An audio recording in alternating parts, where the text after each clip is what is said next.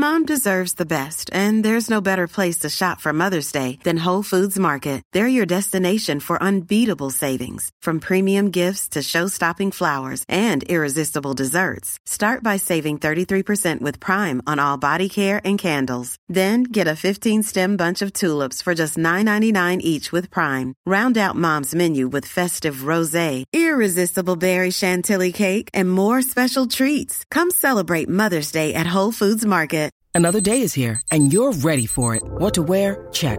Breakfast, lunch, and dinner? Check. Planning for what's next and how to save for it? That's where Bank of America can help. For your financial to-dos, Bank of America has experts ready to help get you closer to your goals. Get started at one of our local financial centers or 24-7 in our mobile banking app. Find a location near you at bankofamerica.com slash talk to us. What would you like the power to do? Mobile banking requires downloading the app and is only available for select devices. Message and data rates may apply. Bank of America and a member FDIC. Hey, it's Ryan Reynolds, and I'm here with Keith, co-star of my upcoming film, If, only in theaters May 17th. Do you want to tell people the big news? All right, I'll do it. Sign up now and you'll get unlimited for $15 a month in six months of Paramount Plus Essential Plan on us. Mintmobile.com slash switch. Upfront payment of $45 equivalent to $15 per month. Unlimited over 40 gigabytes per month. Face lower speeds. Videos at 480p. Active Mint customers by 531.24 get six months of Paramount Plus Essential Plan. Auto renews after six months. Offer ends May 31st, 2024. Separate Paramount Plus registration required. Terms and conditions apply if rated PG. Welcome to High School Hoops, episode 63. It's Coach Stager here today.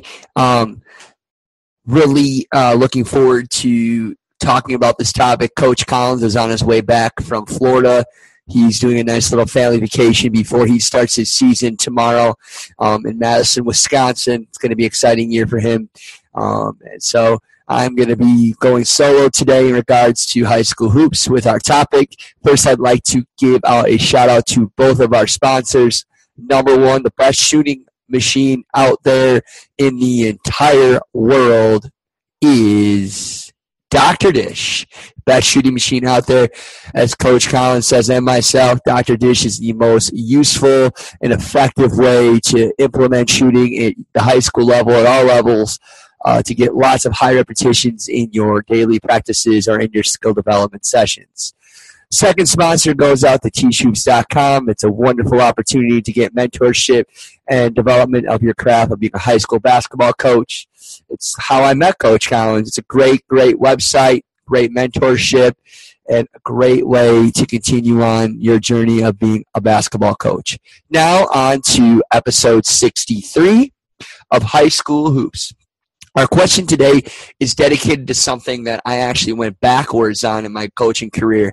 Um, when I started coaching, I was a head coach immediately, um, getting into it when I started coaching at the age of 20 years old. Now I'm 34. Um, you know, I started as a middle school coach and then I moved on to high school level and then ultimately as a, an assistant at the collegiate level. Um, but one thing that uh, I have learned to do the last couple years is just being assistant. Uh, one of the reasons why I decided to become an assistant was it just met my lifestyle in regards to my family. I have a six-year-old daughter and a one-year-old son. Uh, it was time to take a break from being a head coach at a high level, and so it's been a wonderful transition into being an assistant.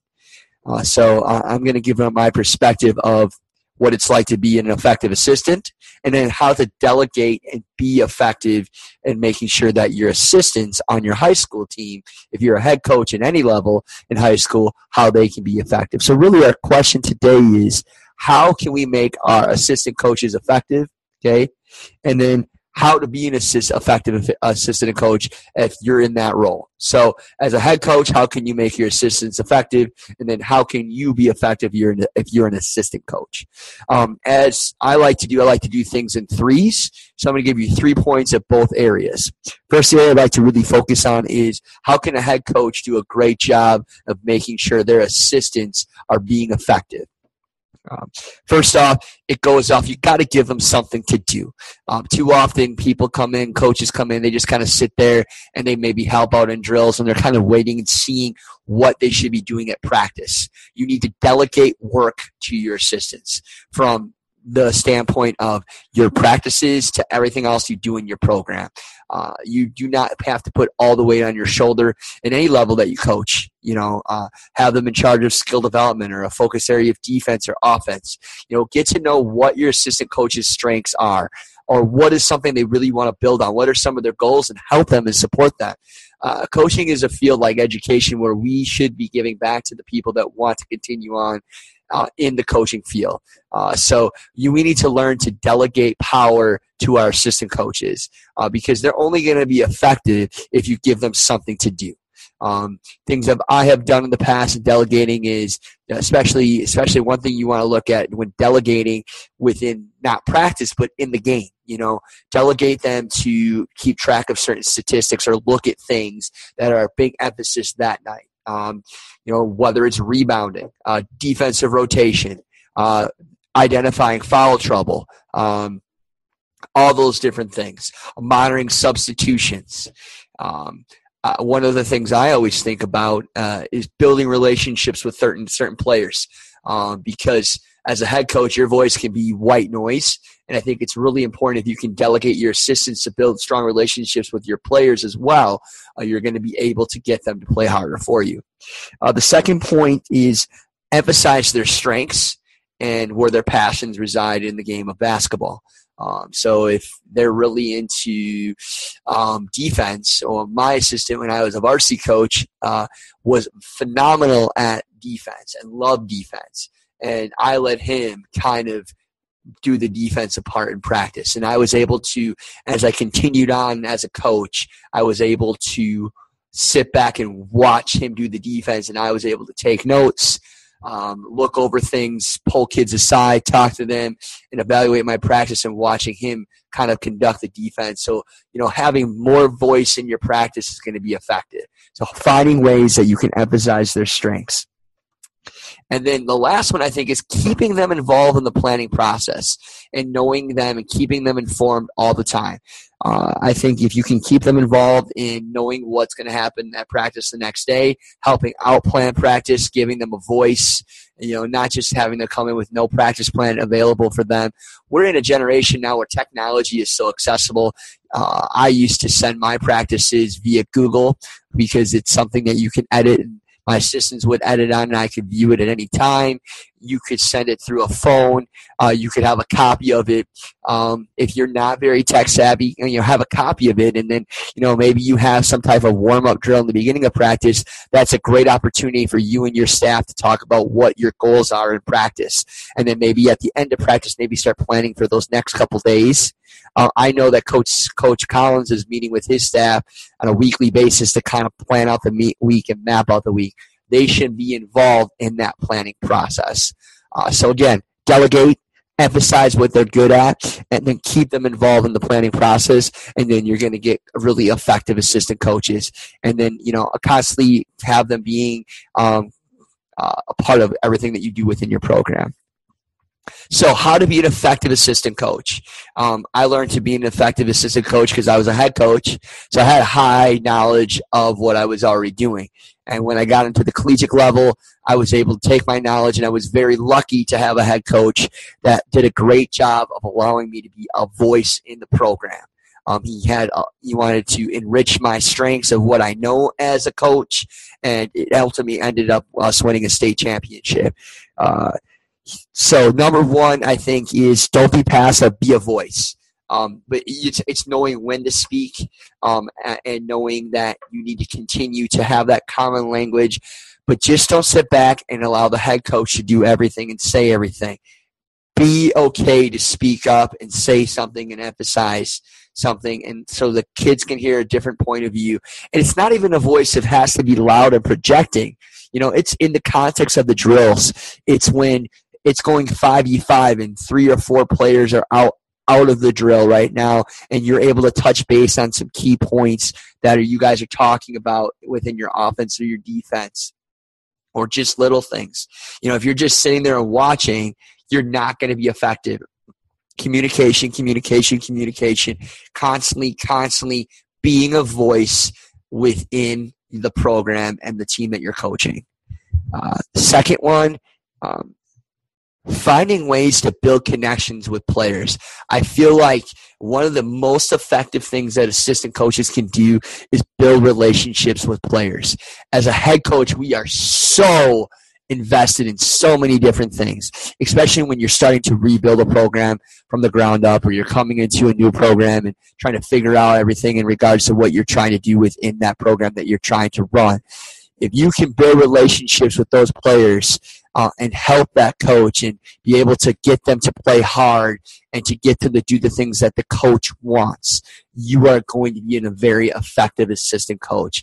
I think that's so important. Um, it, it's uh, I, I know that from being a teacher myself um, and, and being an assistant is that anything is more successful when you're able to build relationships with young people and, uh, and, and so i think that's extremely important as being an effective assistant coach the last thing is providing insight and your own your own piece to the program you you cannot be a robot because if you're just going to be a robot, your program that you're part of is only going to be as good as the one person in charge.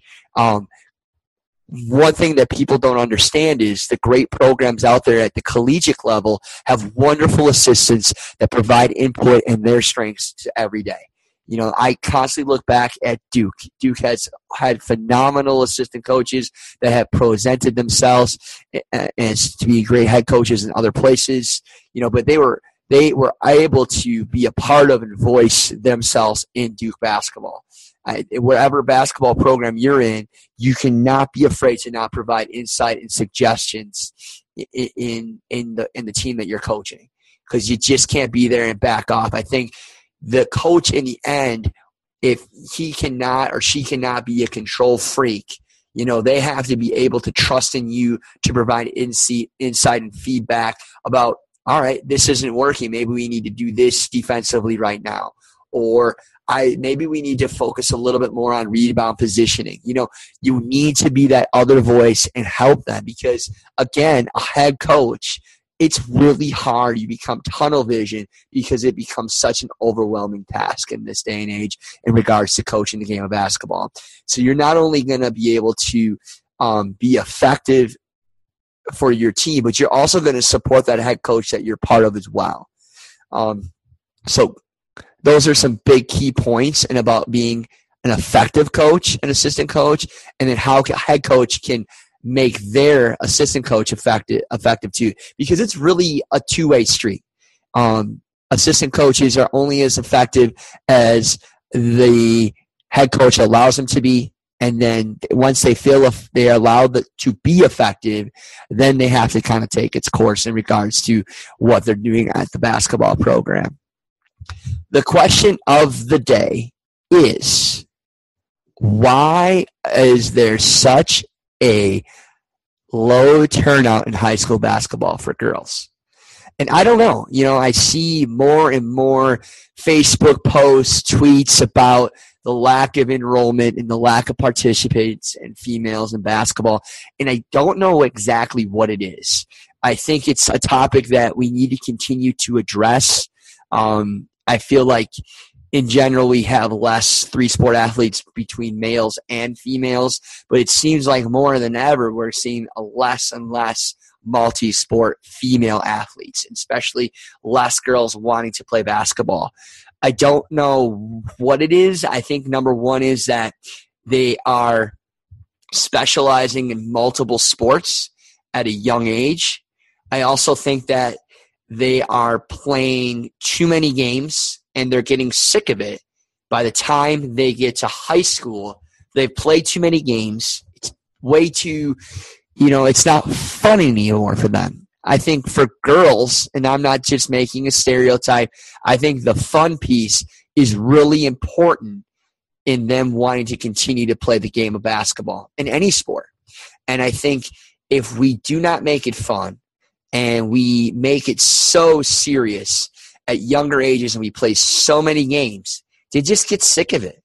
And I think that's one of the key problems is that they just get sick of it by the time they get to high school. It's a long season, you know, and it's a long season for both genders. It's a long, long season. And so I think that we have to be conscientious of how many games we play, how much we do with our basketball players at a young age to help the game grow so they're playing at the varsity level at the highest level when they get to us at high school.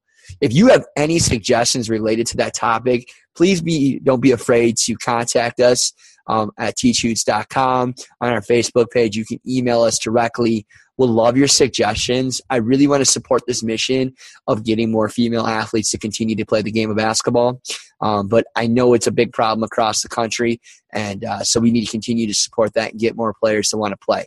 It's a great game, and I want people to continue to play it. Again, have a great, great week. This is Coach Stager, and this is Coach. I mean, sorry, I almost said Coach Unplug. This is High School Hoops, episode 63. Thanks a lot. Bye bye. Sports Social Podcast Network. With the Lucky Land slots, you can get lucky just about anywhere. This is your captain speaking. Uh, we've got clear runway and the weather's fine, but we're just going to circle up here a while and uh, get lucky. No, no, nothing like that. It's just these cash prizes add up quick. So I suggest you sit back, keep your tray table upright, and start getting lucky. Play for free at LuckyLandSlots.com. Are you feeling lucky? No purchase necessary. Void where prohibited by law. 18 plus terms and conditions apply. See website for details.